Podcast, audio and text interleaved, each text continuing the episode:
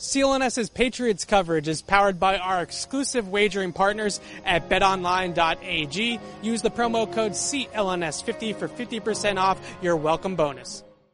Hello, everybody. Evan Lazar, Alex Barth, Patriots Beat podcast on this Tuesday afternoon following the first fully padded practice of the 2021 season. Real football, Alex.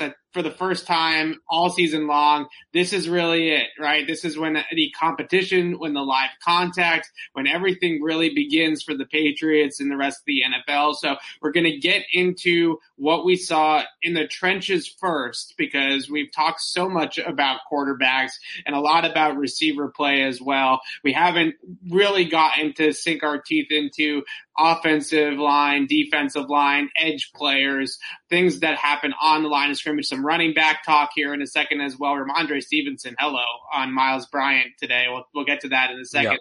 But let's start with the trenches. Who was the standout player for you today on day one of pads on either the offensive line or the defensive line? Yeah, I'll, I'll, give you two. I'll give you Matthew Judon and Christian. I'll, I'll let you talk about Judon. I'm going to take Christian Barmore because I thought I, I know you're watching Judon in one on ones. Yeah. I, not to say Barmore was bad in one on ones. He wasn't, but what he did during team drills to me was huge because there were three or four running plays where the hole was there and then suddenly it wasn't and everybody fell all over each other. Yeah. and you're looking to see who was the last one up from the bottom of the pile who was the one that clogged the hole that that clogged everything up that made the play. And it was Christian Barmore. That's exciting for two reasons. One he's out there just winning. He's out there playing well eh, eh, dominating on the line of scrimmage. That's what you draft the guy for. But in specifically in Barmore's case, he's a guy that many presume will start off as a pass rusher. And those early right. down snaps will come along a little later on. Here he is blowing up the run on the first day of padded practices. If he can do that, and then he can get after the quarterback the way we saw at Alabama, he's going to be a three down player right away for the Patriots. They absolutely nailed that pick. If he can be the kind of run stopper he was today and get after the quarterback like he did in college. So I loved what I saw from him. Unfortunately, he got hurt at the end of practice. Yeah. He didn't leave the field early, but the trainer was looking at his foot or his ankle. So we'll see what happens there. There hasn't been an update on his status, but you, I mean, you hate to see any injury, but for him, I mean, for a guy who got off to such a hot start and just had a great day, uh, shame to see it end that way, but he was awesome today until he got hurt. Yeah, he was very good. He was four for five in one on ones. Really, in particular, just his explosiveness and his short area quickness stands out above the rest of the defensive linemen because you look at that defensive line group outside of Deatrich Wise, uh, Lawrence Guy, Davon Godchaux, Henry Anderson wasn't out there at practice today, but when he's normally out there, throw him in this mix too. Those guys are sturdy block eaters, gap pluggers. You know, they're not fire off the football and get into the backfield type of players, right? That's just not really their games. That's not to say that they're not good. They're just not the way that they play. Christian Barmore, I think, has the best upside in terms of raw, just physical tools in that defensive line group. And you get into that and you start to think, it's going to be very difficult to keep him off the field as a rookie because he's already one of their best playmakers on the defensive line in a group that last year just sorely lacked playmakers. And I think that was the one thing that really stood out was it was exciting to see after last year they struggled so much on the defensive line and blockers really got up to the second level. They were able to get double teamed easily and get those line those linemen climbing up to the second level of the defense to get up on those linebackers and push those guys down the field.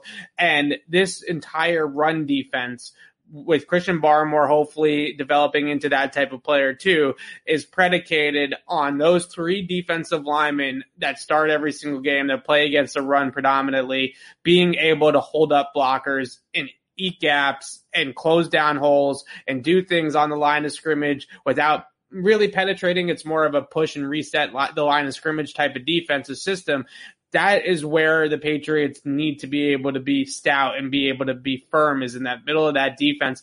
The rest of it, the edge players, the off ball linebackers, Hightower, Bentley, you mentioned him, uh, Judon, Van Noy, Uche, even Kyle Dugger or Adrian Phillips when they play in the box, they'll be able to eat if those three defensive linemen are doing their jobs. And it's not always the sexiest thing in New England. They're not always racking up TFLs or sacks as, as defensive linemen in this system, but their job is so important. And I thought out there today, Lawrence Guy, Davon Godchaux, and Christian Barmore were very, very stout in the middle of that defensive line. And the rest of those pieces will fit together if that's the, the type of play the Patriots get.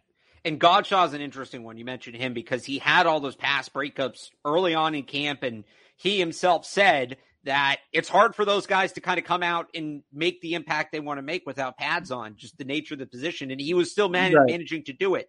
So you know, building momentum now. He puts the pads on. He continues to play well. He's a guy as they try to turn around that, at least by Bill Belichick standards, historically poor run defense from last year.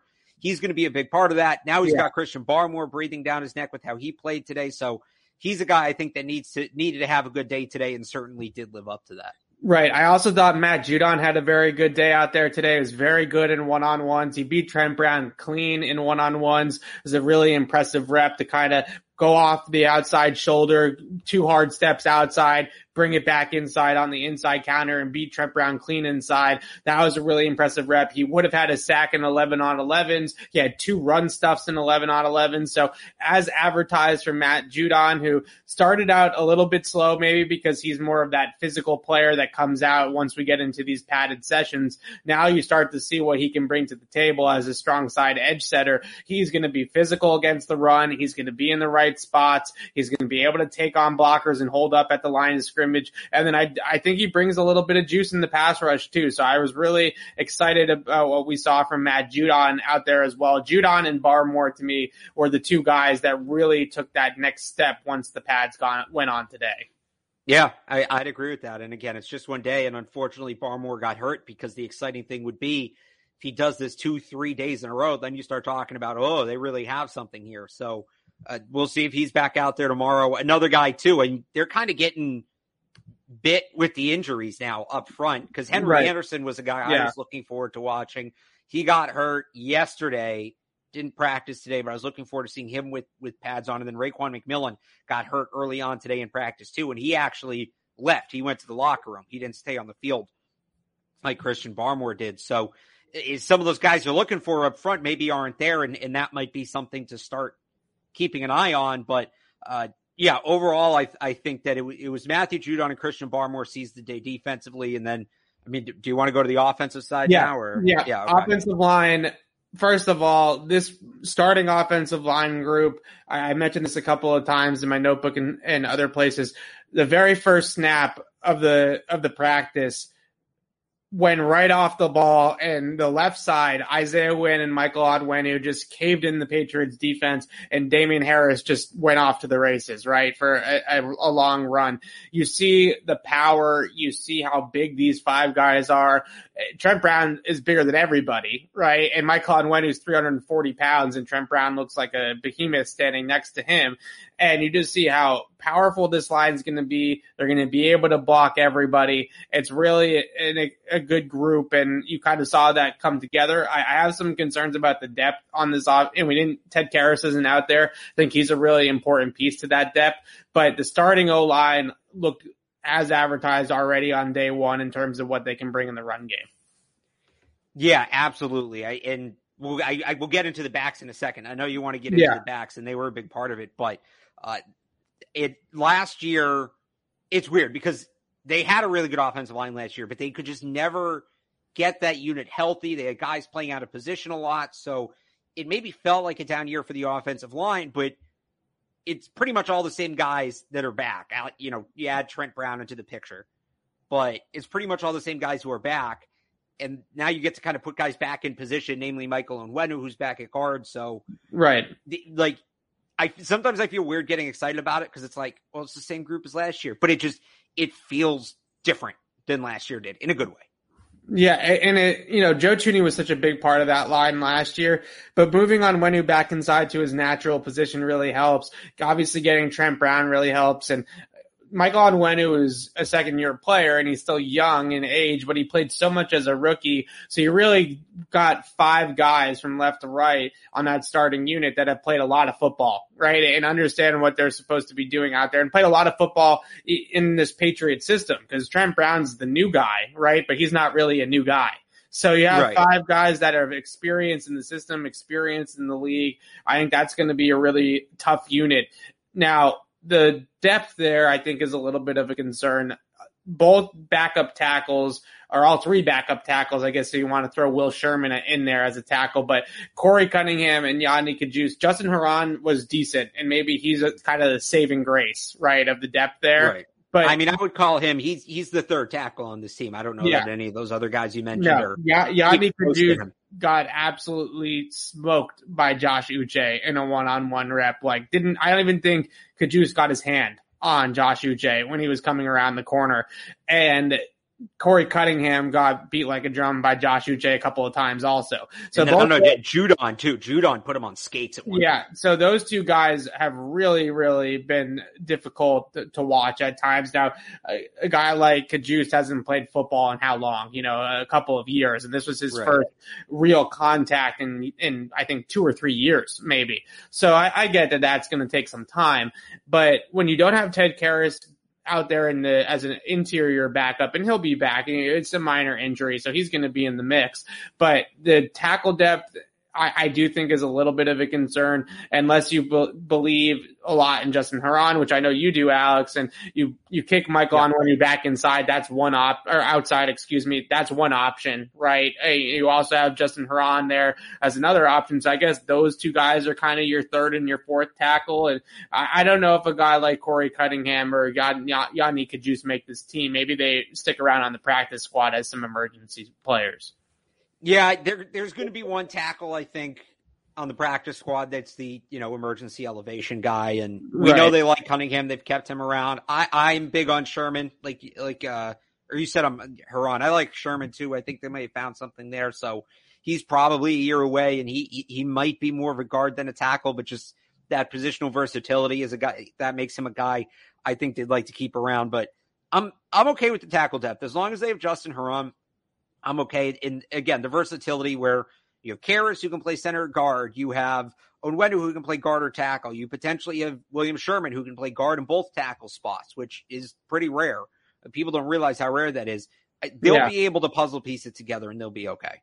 Yeah, I, I think I, I agree. Look, I, I just think that if you want to look at maybe not this year, I, I think next year and beyond, yeah. that becomes a bigger question mark.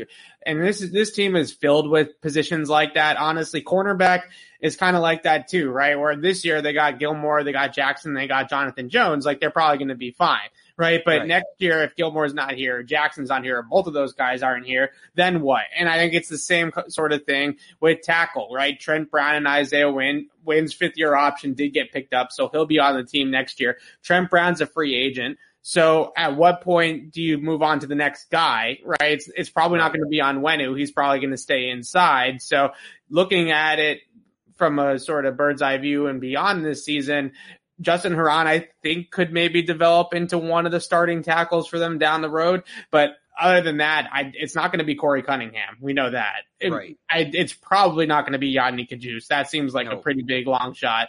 So that's really where I think it becomes more of a conversation. And this time next year, I guess before this time, you know, when we get into draft stuff again, Alex, next off season, tackle is, we're going to be tackle and corner. That's pounding the it. table yep. for tackles in the first round, right? You got your quarterback this year. Go out and get a left tackle that can protect Mac Jones in the long term. That that's going to be a big one. I mean, do you want to do a mock draft right now? We can do it. Who, who's yes. the Penei Sewell, right? Yeah, who's the who's the top guy? Uh, tackle next year, I don't know. I can give you corner. So I, I think Bam, I think Bama actually has a tackle. They must, yeah. I think he no, might I'll be pull it right up tackle. here whatever. All right, you can pull it up, and we'll keep talking about the the team this year and not the draft yet. Alex and I love the draft, so we we get into the draft. Yeah, Evan, Evan Neal, Evan. It's another Evan, Evan Neal, and then Zion Nelson at Miami. Okay, two top ten tackles right now. All right, obviously that can change. So all right, Let, let's Are talk we about all excited about Evan next year. That will be weird. And let's let camp. Let's do camp.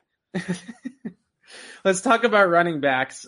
We haven't also really had a bunch of really a lot of conversation about running backs as pure runners. We've talked about them coming out of the backfield a little bit and catching passes, but I wanted to start with, look, Damien Harris looks like Damien Harris, right? I, I think Damien Harris has sort of solidified himself as uh, we got into the RB1 discussion a little bit. He, he's going to be on the team. He's going to get a ton of carries. I, I, don't think we need to worry a ton about Damien Harris or talk about him a ton because he is who he is and he, that's a good right. football player. One, one, quick thing on Damien Harris, actually, yeah. it's very interesting because there's no there, there's really no tackling in these drills. You just kind of somebody gets in front of you, you're like, oh yeah, I'd be down, and they all go right. back to the huddle. Right. Damien Harris, wherever they are on the field, sprints to the end zone on every running play. Like even after the play is over, like quote over, he still sprints to the end zone, then runs back. So that's it feels very Alabama, very Patriots, but just a little observation. He's a he's life. a smooth criminal out there. You see him kind of glide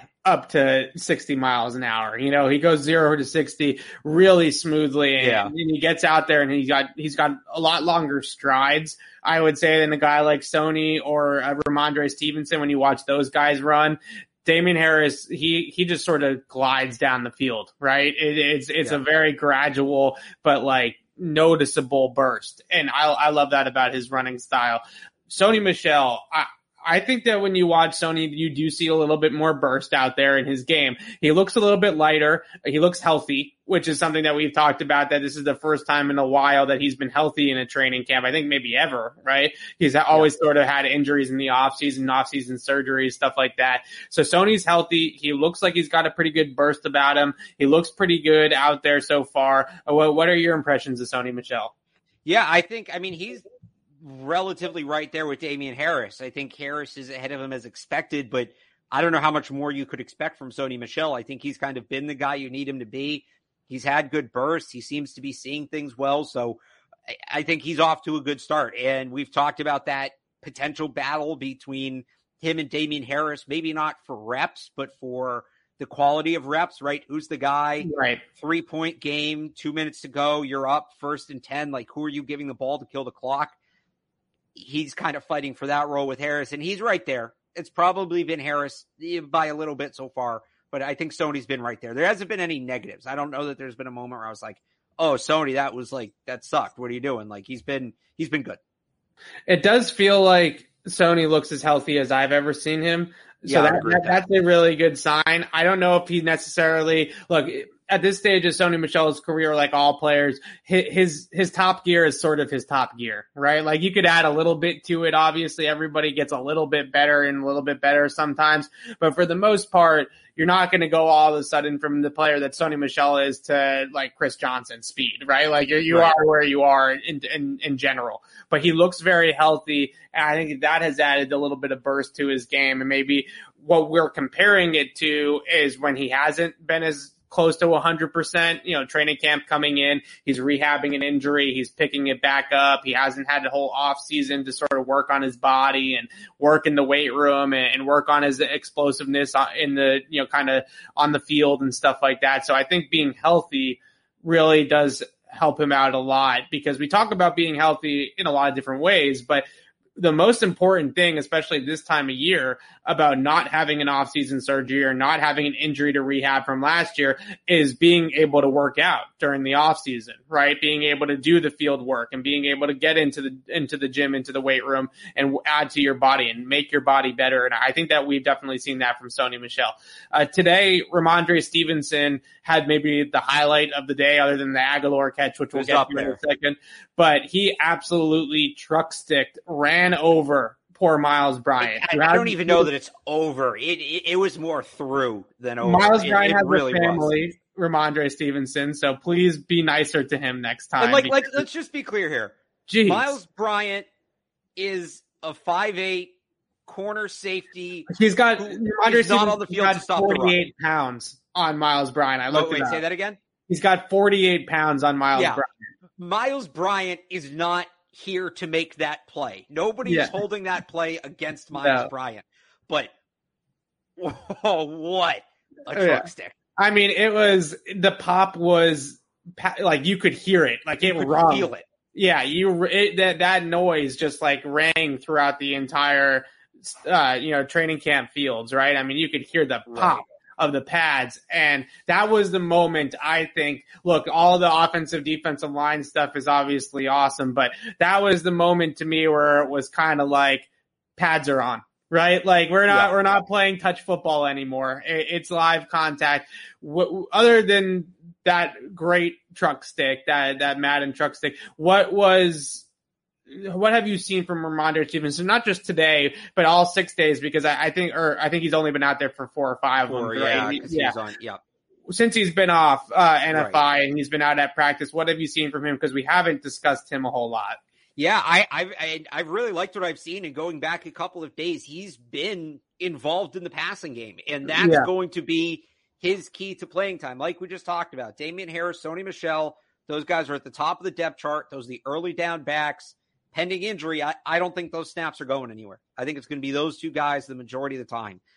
Stevenson does have that rookie label, and we know how tough it is for Patriots rookie running backs to get on the field. But if he's going to contribute in the passing game, I don't know that, you know, James White's going to be the top guy, but they're going to spell him. So who's Right. getting, you know, Rex Burkhead's 26% of the snaps that Sure. he had last year. And I don't know that JJ Taylor's had a great camp. I, I No, think I Brandon was gonna look Bolden. Right. I think Brandon Bolden has. I'm actually very high on what Brandon Bolden's done, but Stevenson is right there with Bolden, and Bolden has that veteran edge, and that's the difference right now. But you know, running the ball, that truck, that was awesome. That's all great. I've been more in. I think we know Stevenson can do that. He's six foot, two hundred fifty pounds. He's going to be a bowling ball. The intrigue when they picked him was there's some playability in the passing game too, both as a blocker and as a pass catcher, and he's shown that. He has shown early on that th- that skill set is transferring to the NFL level, and if he can do that, then that now we're talking. Now we're really Right. talking because he is a true three down running back in that sense, and it's been a while since the Patriots had a true potential top of the depth chart three down running back. Rex Burkhead was a three down back, but he's not a guy you could play more than 30, 35% of the snaps during a game for a number of reasons. Right. Um, you know, you probably have to go back to, and this name will trigger some Patriots fans, but he was actually a decent player. Stevan Ridley Yeah. is kind of what I see. Stevenson's bigger, but Ridley was kind of, he could bounce back and forth between the early down role and the pass catching role. He could do a bit of both. He's a guy I look at. If Stevenson turns into him, and I, he was a thousand yard rusher, I think, once. I think he was. look that up. If he wasn't, I think he was really, really. No, no, he definitely had a thousand yards. His second year in the league, I think he had. He did. He had 1,200 yards. He had Yeah. 1,200 yards his second year. Um, Right. If Stevenson can be that guy in the fourth round, they got a great back. So that's kind of where I'm looking at Stevenson right now. It's very early. He's not there yet, but what he's doing in the passing game really interests me because Yeah. it tells you that they can go a number of different ways with his development. So early on, I what I have seen from him is I think very similar to what I have seen from rookie running backs throughout my four years on the beat. Right with Sony Michel in 2018, for example, uh, you see some indecisiveness through the hole sometimes with these guys, right? Where they're Right. still trying to get their reads down and still trying to understand where their gaps are going to be to run through on the offensive line, and it's not full pedal to the metal just yet, right? There's some indecisiveness there. So until uh, I would say I, I want to give it maybe a couple more weeks, maybe see a, a preseason game first of Rhamondre Stevenson. But right now, because I think the indecisiveness will figure itself out. Like he'll figure out where he's supposed to go and, and where to point himself and stuff like that. And that's not the problem.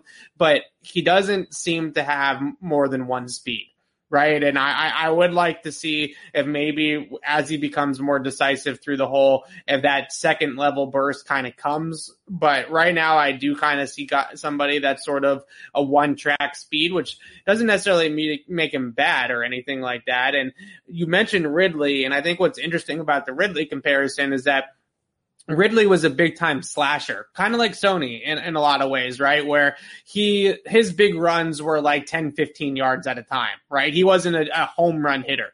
And I think Right. maybe you might see the same thing with Stevenson throughout his career is that he's, when he has a big run, it's eight yards, it's 12 yards, it's 13 yards. And it's just going to be sort of that sort of way of, of running the football instead of really getting a true uh, back that can get in there and break one off for 40, 50 yards. I, I think the back that's going to do that in this team is Damien Harris, right? Not necessarily a guy like Rhamondre Stevenson. I do want to talk, uh, you mentioned Brandon Bolden. In the He's been great. He's been fantastic. He really has. He really has, especially catching the football out of the backfield. He's such a versatile player when he plays like this, right? You can he can catch the football, he can run it a little bit, he can play in the kicking game. You mentioned that Burkhead role, and I, it kind of Burkhead played a lot on special teams too when he was here, right? And, and you kind of think that Brandon Bolden might just sort of step into that in the early going at least because the guy that I was, we were all sort of hoping was going to take that next step was JJ Taylor. And so far, I haven't necessarily seen that in camp from JJ Taylor yet. He's also really, really struggled Taylor with punt returns. Uh, and kickoff returns, but mainly punt returns, fielding punts. He's muffed a bunch of them. Uh, so I don't know. I, I think that it's early. JJ Taylor definitely think this line favors him a lot because they're so big up front that he can, at his size, really hide behind blockers and stuff like that and be able to wiggle out some yards that way. But I, I hope that we're going to see JJ Taylor turn it around a little bit because he's been awfully quiet. Yeah, and it's, you know, you'd like to have seen him capitalize before the pads came on.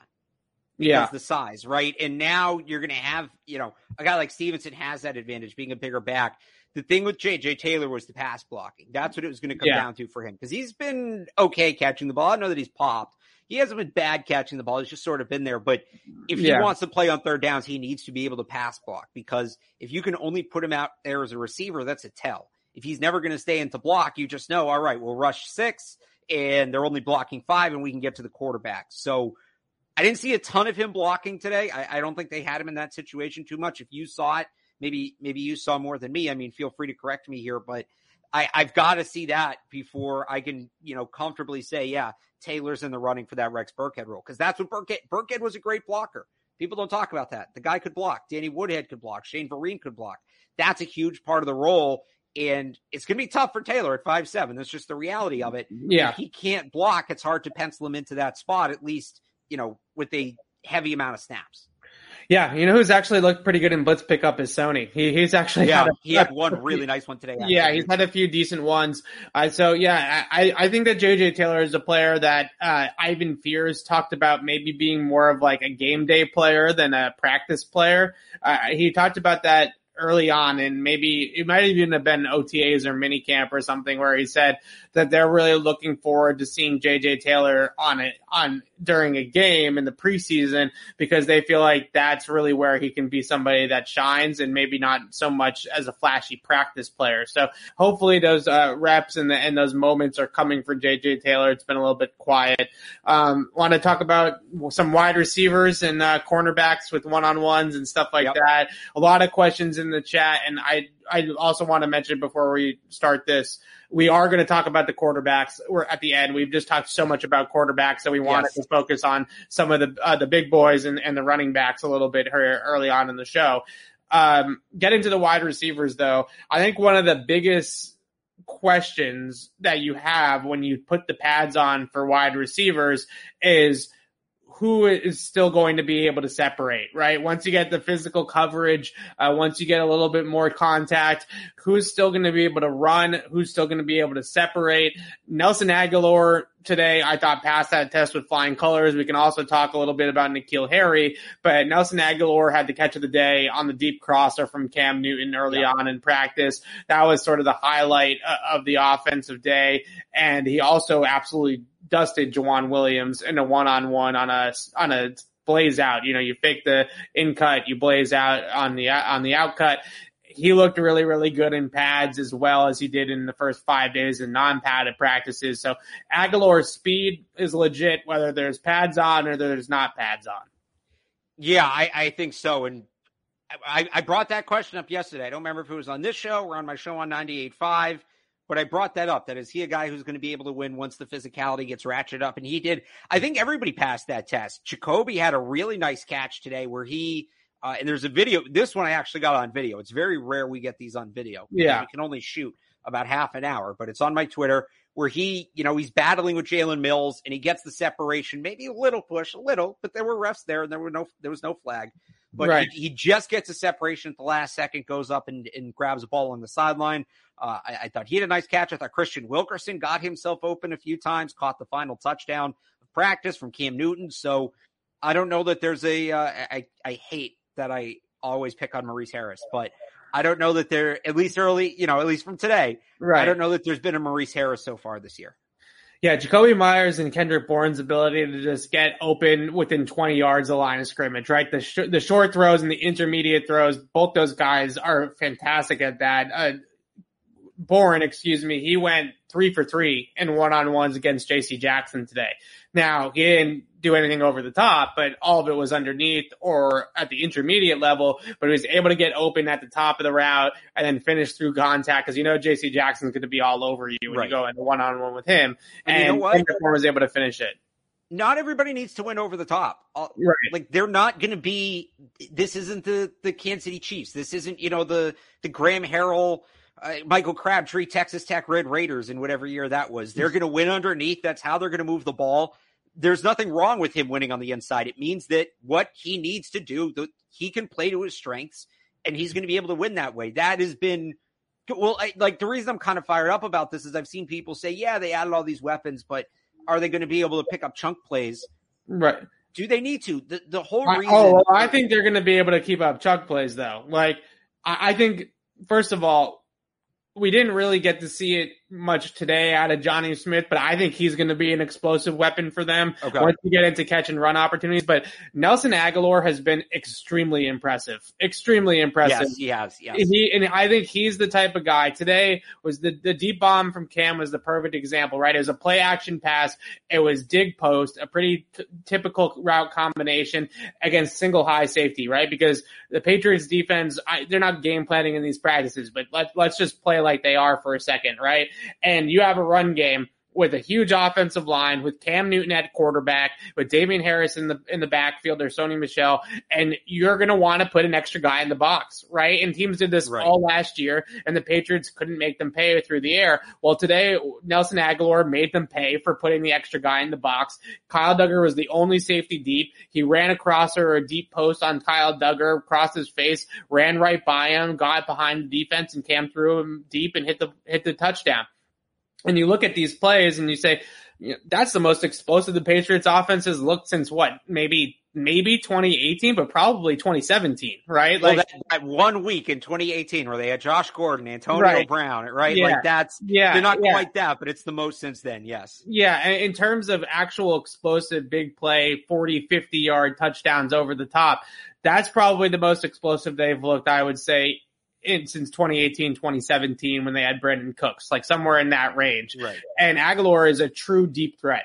And he's somebody that's going to be able to stretch the field. So I think the big plays are going to be there with Agholor. I think Jonnu Smith is going to be able to catch and run with it and create big plays as well. Hopefully you get a few big runs in there too. I, I think this offense is starting to come together. The other, we haven't t- touched on N'Keal Harry directly. So he went three for three in one on ones he caught three contested balls. One of them was uh, on Jonathan Jones, really nice back shoulder adjustment uh, to go and make the catch uh, kind of outside his frame. It wasn't a high point. It was more like a down here kind of t- catch. Really nice catch along the sideline. What do you make of this, all, all this with N'Keal Harry? Cause I think it's super confusing, right? He comes in on a trade request, right? He requests a trade publicly through his agent. Then he comes in here and he says he is fine with being a Patriot. Bill Belichick said they had a conversation about the trade request. It kind of seems like, at least for now, it's kind of been put to the side a little bit. Maybe he's playing pretty well. I mean, there are some days where he's not as good as others, certainly, but he today in one on ones, you saw the six three body and skill set, right, come out, right. and he was able to go above the rim or outside his frame, box out some guys, win with body positioning down the field it's a very peculiar situation because he still technically has a trade request on the table, but he's playing pretty decently and he kind of brings something to the table that these other guys don't, right? They really only have one contested catch wide receiver. They have the two tight ends, but in the wide receiver room, he's it if they want to have some size. It's just, you know, to me, what else does he bring? Because, okay, he's your red zone threat wide receiver on a team with two very good tight ends he's not he doesn't if they use him how they've used him in the past and every year I say maybe it'll change and they'll use him the right way and they don't. So right. I'm just going to assume that that's going to continue. He doesn't do much in between the 20s. He doesn't really play special teams. I, I just want to mention one thing really quickly about between the twenties. I know none of us care as much as they do, but they really do care about run blocking, and and that's something that he does do well. But so, so, but here's the thing. I, I think Jakobi Meyers a great run blocker. I think Kendrick Bourne's a great run blocker. I don't think he's Yeah. their only wide receiver who's a great run blocker. yeah, no, I- I don't think he's the only wide receiver that's a great run blocker, but I think he is probably the most physical run blocker that they have, and he's definitely the biggest out of that group, right? So that definitely helps him in terms of the run game. But you're right, he doesn't bring anything else to the table as a receiver besides contested catches. Right. But in this offense, he can be just that, right? Because he doesn't need to be a speed guy. He doesn't need to necessarily be everything for this offense, right? I, I, I, I, I sort of feel like he can do a little bit of everything. And, and that I, I, I, I mean, excuse me, just the one thing that he's good at, right. right? He can't Which he can't do a little bit of everything. Right. That's the thing. That's the Right. guys they want. I misspoke. He can do the one thing that he's good at because everybody else that's here now can do everything else, So- right? Right. And that's all well and good, but since when do the Patriots like like not specialization? I guess specialization. Like look at this roster. Is there really room when you look at the talent they have? Are you going to keep a fourth wide receiver who can do one thing? And keep in mind, Yeah. your fifth wide receiver may not be a wide receiver. Gunner's been okay, but yeah. I, you know, if somebody goes down, I don't know. Are you super comfortable with Gunner playing a significant amount of snaps versus Kristian Wilkerson, who has been excellent on special teams? And by the way, he had a pop on his on his own run blocking today. He's not a small guy either. He's not as big as N'Keal, but he's not a small guy, and he didn't seem to shy away in run blocking. He's going to play special teams and coverage. Isaiah Zuber is going to return kicks. Those guys add elements as wide receivers as well. You talk about something they don't have. Nelson Agholor is fast. I don't know that they have a wide receiver as quick who has the change of pace quickness that Isaiah Zuber does. So I think what you just said about N'Keal in theory applies to Isaiah Zuber, but he can also return kicks. So I just look at where N'Keal is right now. And yes, I think having that jump ball receiver, that bigger receiver certainly would be a nice addition on the roster. But when you look at the other positions, would you, is that more valuable than keeping a second pass catching running back in addition to James White? If it comes down Right. to N'Keal versus JJ Taylor or N'Keal versus Brandon Bolden, is it more helpful than adding depth at inside linebacker if it comes down to N'Keal versus Raekwon McMillan, N'Keal versus Terez Hall? When you look at the safety position, does it, you know, would you rather keep another safety corner? Would you Yeah. rather keep N'Keal or trade him and have the roster spot to sign a third outside corner, which I think they need to do? So I'm not necessarily disagreeing with everything you said. I think N'Keal does add an element they don't have, but there's a lot of guy. Every guy adds an element the roster doesn't have. No two players are the same. I don't know that what N'Keal has outweighs what uh, not just other receivers, but other player on the rosters bring. Right. It's tough because he is going to be in a very highly specialized role, right?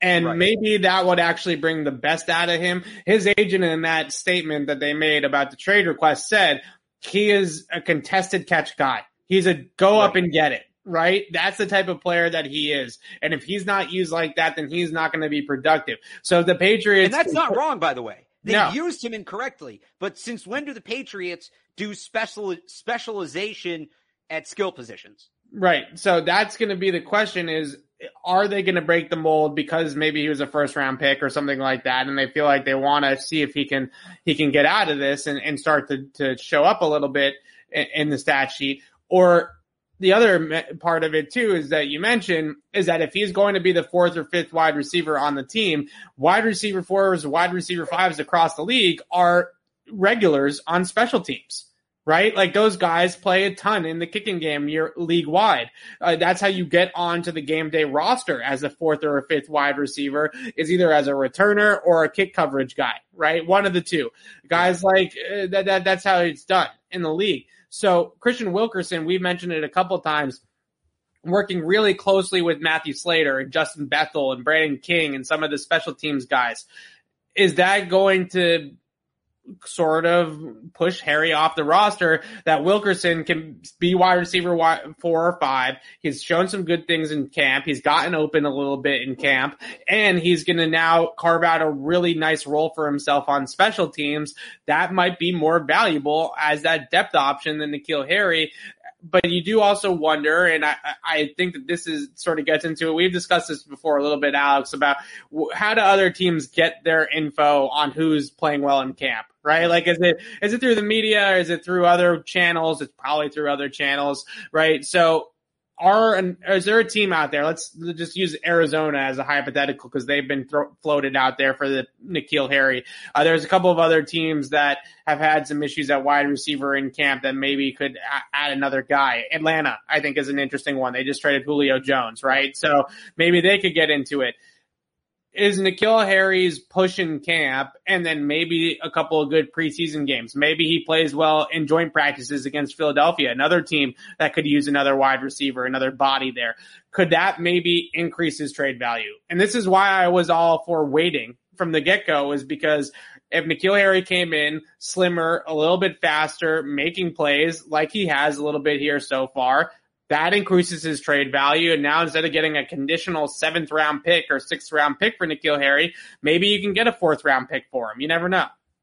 So here's what I'd add. Let's just put some context to this, right? In in last year was a weird year and the offense is going to look different, but just for argument's sake, the Patriots had four wide receivers play the majority of the season last season. I'm not including Julian Edelman in this. He was their fourth most used receiver last year, but obviously he only played what four or five games. So yeah. their top four wide receivers last year: Damiere Byrd, Jakobi Meyers, N'Keal Harry, and then Gunner was the fourth. Right. Gunner was the fourth most used wide receiver on the team. We can, you know, so that what does that role project to on special teams? Well, we know what Gunner was. He played forty one percent of the Patriots defensive snap, uh, special team snaps last year. He played more snaps on special teams than he did on offense. Yeah. That ratio is going to get more out of whack with the 12 personnel offense. You're going to see that fourth wide receiver used even less. So what that tells me is to be that fourth wide receiver, they're expecting you to play about half the special team snaps. Is N'Keal going to go from playing seven special team snaps last year, which was just under 2%? And by the way, he played 14 the year before, 3%. So is he going to go from playing 21 special team snaps in two years to play nearly half of the team's special team snaps because I think that's what they're looking for that fourth wide receiver to do. And if he can't do it, I don't feel confident that they're going to give him that spot. It's a huge issue for him to make the team. Yeah. Honestly, and I can't believe that it's gotten to this point with the first round pick that we're talking about. He needs to find a role on special teams to make the team. Right. But that's sort of where we're at with N'Keal Harry. It's a huge problem for him moving forward. And like I said, today, one on one drills, he goes up against five foot ten Jonathan Jones. He snags the back shoulder. He goes up against a bigger corner and John Joejuan Williams or Mike Jackson, and he made big plays above the rim on those two guys.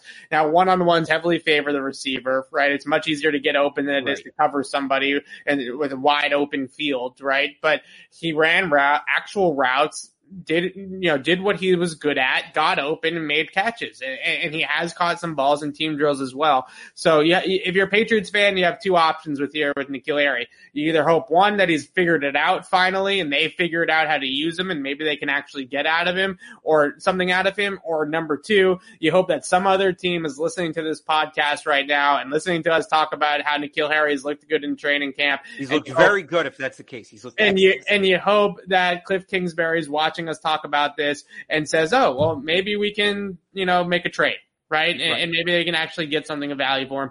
Th- those are the, either way, it's good that N'Keal Harry is actually making some plays. And right. we're actually discussing that he's flashing out here. And the, the path for Harry, we should mention, because what, what compounds the issue of special teams is two of the three guys chasing him, Tre Nixon being the third. He has some special teams ability, but Kristian Wilkerson and Isaiah Zuber are primarily special teams players. Yeah. Those are guys who are here for special teams first and wide receiving second, which is what that role normally is. So for N'Keal, unless he's going to like go all in on special teams and start, you know, following Matt also, like, around. You're better with special teams than me sometimes with projecting roles. Like what, what would even be a six foot three wide receiver's role on special teams? Like I know Cordarrelle Patterson's well, been a gunner his entire career, but like they have Bethel and Slater, so he's not going to be a gunner. Like, you know what I mean? Like, so, so I'll, I'll give you a couple. I, I, can give you a couple. The thing is, he is a great athlete, so there's yeah. there's room. I wonder if they'd use him in the role they used to use Jamie Collins then on field goal block because uh-huh. I, I, bet he could get over the line. I think he could get over the line, right? He yeah, get up pretty high. So that's a role for him. You know, I, he'll be on the end probably, of the line, I guess, in the blocking units, right? He's a pretty decent blocker. You so could you use him right at, where you maybe use tight end sometimes yeah, to block right. field goals. I, I imagine they give him a shot at returning kicks, but I feel like we would have seen that by now, returning right. punts. So I, he's never done it. The thing is, sometimes guys just fit into these roles because they've done them for so long, and he hasn't. He hasn't done it, so it's hard to say. But if he's not, you know, if he's not going to out special teams Christian Wilkerson and Isaiah Zuber, so the other way right. onto the roster is you have to start looking at can he catch Jakobi Meyers? Can he catch Kendrick Bourne? That feels like a very tall task right now, but which which is more realistic? He goes from playing 21 special team snaps in two years to making arguably the most competitive special teams unit in the NFL. And this is, even by Patriot standards, an excellent special teams unit with Slater, Bethel, Davis, Bolden. Right. right? It, it, it's a great unit. He's got to crack that group, or can he break into the group of Agholor, Bourne, and Meyers, which also feels tough. So, I mean, I'll ask yeah. you that. People in the chat can can answer which is more likely because those are his two paths if he wants to make the roster it's tough. It, uh, figuring out a spot for him to contribute on special teams, especially with so many guys that are going to predominantly just play in the kicking game, is is really difficult. And he's going to have to figure out a way to make that happen to to get himself on the roster. Uh, do you want to want to talk to some quarterbacks here to wrap it up? Yeah, yeah. yeah there were there were some interesting developments at the quarterback position today. There were. We got 40, almost 45 minutes into this, Alex, before we brought up Cam Newton or Mac Jones, which I think is a Love win. It.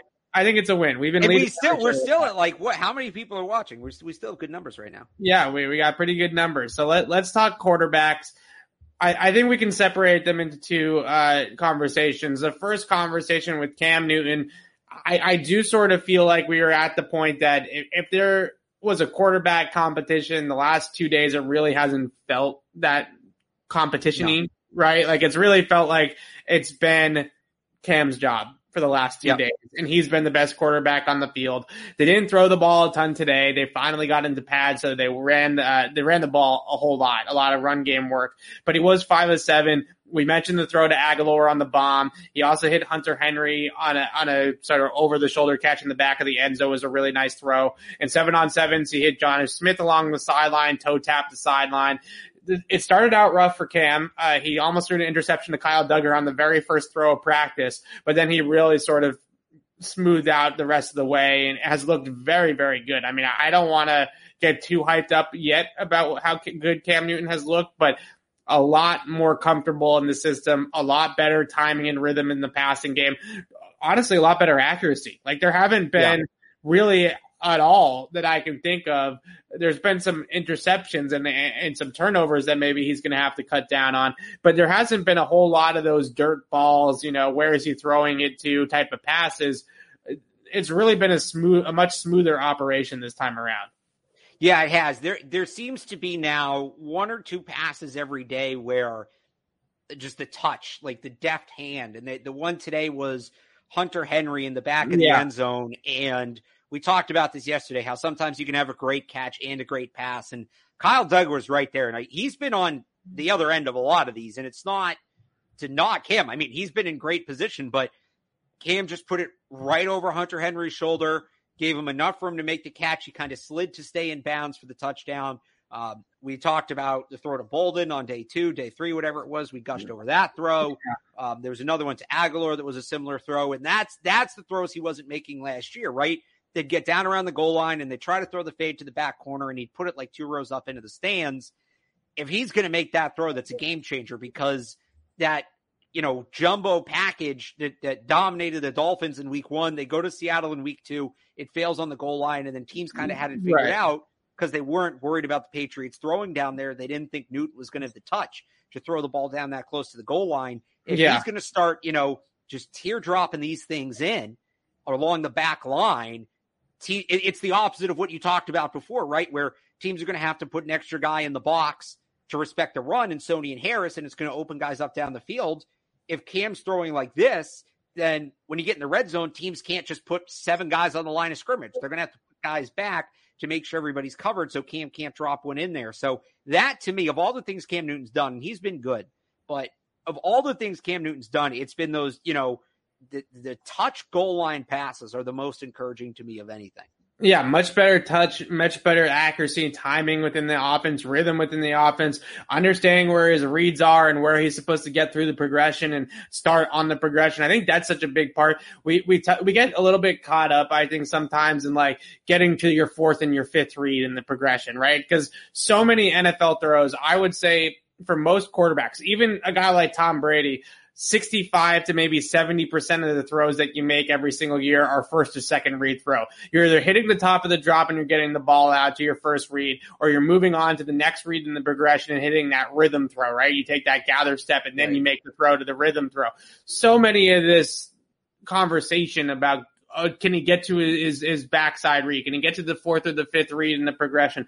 That just doesn't happen all that much, honestly, when you start to grade these things out and start to chart these things. So the fact that he can hit that first read and second read a little bit sharper this year, and like I said, a lot less of those just kind of balls in the dirt, like where are you throwing it or or hitting the receivers in the feet instead of the hands, you know what I mean? And yeah that has been really a, a, much better improvement. So we've we've seen a lot of really uh, good throws from Cam Newton. We've seen a much more uh, kind of just sharper, decisive Cam Newton, and, that that is, I think, a, a good thing because as we talked about this a little bit over the last couple of days, Alex they are really set up nicely right now to sort of bridge this gap between Brady and Mac Jones. If Mac Jones ends up being the guy, which we all think he will be, they have a nice uh, sort of path right now to to this, right? Where they right. don't have to rush Mac into it. Cam's playing pretty well, especially practicing pretty well right now. We'll see what what happens when the game start, but right now it's definitely feels a lot better for Cam Newton than it ever did last year. And, and we've even seen improvements within these six days, I would say. And even from mini camp to now, I think is a big improvement from what we've seen from camp. And it's the things that have improved are like the specific things he mentioned when we talked to him about what he worked on in the offseason. The pre snap yeah. reads, the accuracy, like that kind of thing, getting his feet set right. So it's a it's a conscious effort, which is cool because that, you know, a guy might have even a week of good practice and that can just happen. But yeah. the fact that Cam said, I'm going to get better at this, and then this is better tells you it's not just some random fluke, oh, he's having a hot week. This is something that he put the time into, that he worked to get better at, and he has gotten better at. And now here we go. Okay, so as good as Cam was today, and Mac Jones, to be fair, was really good yesterday and has been good at times during the non-padded sessions. Really tough day today for Mac Jones. His work, worst practice of training camp by, I would say, of in his in a Patriot uniform that we have seen. And, and, throw the OTAs in there, throw mini camp in there. Today was definitely the worst day. He only threw six passes and he only completed one of those passes. It was a rough day for Mac, and I think the two, the one thing that really stood out about why it was rough was decision making, right? Two almost intercepted passes. One was intercepted by Ja'Whaun Bentley, a misread to Jakobi Meyers in the middle of the field. The decision making just wasn't as sharp today from the rookie. And I, look, it's the he's a rookie quarterback. It's his first practice in pads. This is basically his first real NFL practice. And it might, it might have looked a little bit at today like it was, he was a little bit a step behind or a step slow at processing things, made some bad mistakes. But overall, I mean, where's your panic meter on this? It can't be very high. Well, I mean, it's jarring that it came after his best day and Bill Belichick yeah. said that, you know, he was asked, what is, what are you looking for in the quarterback competition? He said consistency. Mac hasn't been consistent. No, there's no way around that, but most rookies aren't. I, you know, what's my panic ter- panic level in the short term? Eh, it's a little bit there. It's a little bit there because this was supposed to be the most NFL ready quarterback in the draft outside of Trevor Lawrence, and he's clearly got a way to go. But none of his mistakes are red flags. I don't think he hasn't. You know, he hasn't made any mistakes that are unfixable. Everything he's done is coachable. So yeah. they got to coach him up. They got to fix it. That's easier said than done. But there, I, I haven't seen anything where it's like, oh, why is he doing that? Why did they draft a guy who's doing that? Like that, you know, there hasn't been that moment yet. I, have had that moment with other quarterbacks that they've taken, just about every other quarterback that they've taken, as long as I've been covering the team. Uh, I haven't had that moment with Mac yet. It's funny. I actually think that physically he's been pretty good, like in terms of zip on the football, arm strength, ball placement, uh, ability to move around the pocket. I think he's been pretty nimble inside the pocket and, and eluding the rush right. and things like that. But mentally, I, I did, we did kind of think that he was going to be a little bit further ahead than this at this point, right? Where he's not throwing the one interception that he threw. He threw one that I mentioned that was dropped by Anthony Jennings, but both of those, the one to Bentley that Bentley picked off and the drop by ben, uh, Jennings, excuse me, uh, were right to those two guys. You know what I mean? Like literally, he threw it right to him, like they were the intended right. receiver. I did not expect to see that from Mac Jones. And then the misread that he had to Jakobi Meyers. Meyers is literally he's he's waving his hands like this in the middle of the field to try to give him there to get him there, and it just didn't. Ha- didn't pull the trigger. He ends up going over to Kristian Wilkerson and throwing into incomplete. But I, I, am totally okay, and I, I think everybody should be fine with Mac Jones having one bad practice. Yeah, uh, that that's really not not you know anything to freak out about by any means.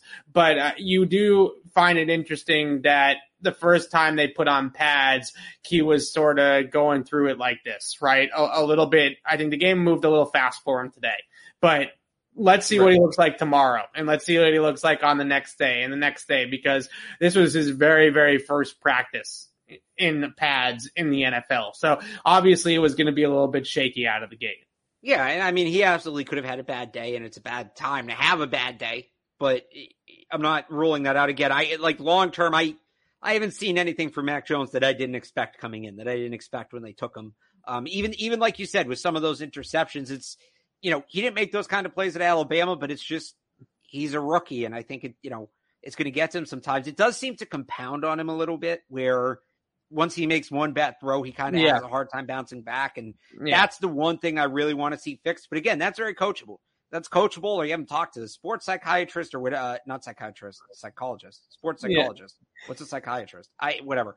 Um, but again, it's all it's all fixable. So like long term, if if you're if you're like dead set on seeing Max start week one. If you put money, if you bet money on Max starting week one, then yeah, there you could justifiably be a little money. worried. But you, know, you're you're losing that money, right? But you shouldn't have you shouldn't have made that bet anyway. That was a stupid bet. I've you know talked for a long time about how I'm interested in the long term, the 8, 10, 12 year window with Mac Jones. I don't really care what happens with him one way or the other this year outside of development. Yeah. And so I, you know, in in looking at it from that point of view, looking at it from a bird's eye view, thirty thousand feet, whatever you want to call it.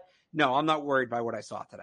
No, one bad practice. I'm sure he'll he'll bounce back. He seems like the type of guy that does even though it, it, might snowball on him a little bit in that individual practice, he does seem to bounce back the next day. You know what I mean? Like he, he does seem to get better in that respect. I love the chat right now because normally the chat is killing us for being too harsh on Cam Newton. Now we're too harsh on Mac Jones. So well, I love the person who said that, that we've been resharing the same takes since April because it like because there's been a ton of football since April. Yeah. A lot has changed since April. We've seen six practices, one of them padded. I'm sorry for a little bit of a broken record. This is why we're as excited as you are for football to get started because it gives us new material. Absolutely, but we we appreciate all the comments. We do. It was a pretty lively chat today, so I, I appreciate that, and uh, we appreciate that. And tomorrow, another full day down at Foxborough. We got assistant coaches. We got Bill Belichick speaking in the morning, followed by defensive assistants, then practice, then offensive assistants. I am really interested to hear now that we're you know a couple weeks into practicing uh, in terms of mini camp OTAs. Now we got six training camp practices on, under all these players' belts. Uh, what Josh McDaniels' opinions are on these quarterbacks, right? And because yeah. he, in a lot of ways, as much as Bill Belichick's opinions matter a ton, McDaniels' opinions matter just as much too, right? So I, am really fascinated to see what Josh McDaniels has to say about his two quarterbacks. And just in general, I think if, if you want to look for a bright spot about this offense, Cam has looked very good. Nelson Agholor has really looked really good separating down the field and, and stretching the foot, the field.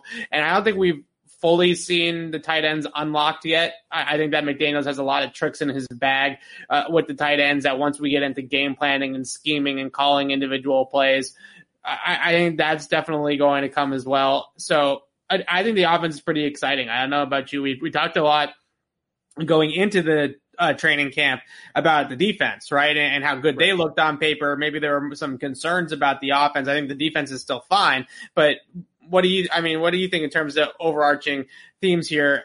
It, I think the offense has looked a lot better than I was expecting. Right. They've been, yeah, in elements of it, I, I, would agree with that. I think the defense has been the dominant unit throughout practice. So the two aren't, you know, the two can be mutually exclusive. You can say the defense has been dominating, the offense has looked better than you'd think. Yeah. Uh, I, you know, I, I still think that there are very localized concerns. I think overall the roster is as deep as we expected. And we talked about this being an uncharacteristically deep roster. They only sign one UDFA. They fill the rest of the spots with NFL veterans. That's pretty unprecedented, especially for them. But corner still feels a little thin to me. Um, tackle still feels a little thin to me, like we talked about off the top. I think I think I'm more comfortable than you are, but I could see that. So I, you know, now that the pads come on and we can really get into the nitty gritty, that that's my overarching thing is I think that there's still a few spots, you know, there's still other roster battles going on, but there's a few spots that are really up in the air that are really left to be decided. And I'm going to kind of start looking at those now. And the, the big ones being outside corner, uh, I think is one, and then kick returner is another because we'll, we'll, have the, we'll have the big special teams day on Friday. So that will be a good way to evaluate it, what's going on back there. Absolutely. And Alex and I will be back on the podcast. We can do one every day this week. I think we can, well, we can't do one on Friday because the practice is at night. So we could do, I mean, with that attitude, we can't. I'll stay up to the break of dawn. I don't care. Yeah. Alex doesn't if we don't care. do, we'll do on Friday night or Saturday morning. I think. Yeah. Yeah. We'll figure, it. I know we'll, there will be an off day probably on Saturday, right? So maybe right. we can do a podcast sort of like we did on Sunday of this past week, kind of recapping the entire. No, no, but we are going to focus on Friday's practice at least for part of that because you're not going to rob me of the special teams practice. All right, fair enough. I'll stay up. I don't care. We'll do we'll do Pat's beat after dark. We'll get in our jammies and have some popcorn and do this thing at three in the morning. It's training gonna, camp. I'm not sleeping. This is the best time of the year. You think I'm wasting it in bed? Please. You, you're you're gonna put on your Patriots footy pajamas and and come over here on and get on the podcast. Is that what I you're? I don't like footy pajamas. My feet get too hot. The honest truth.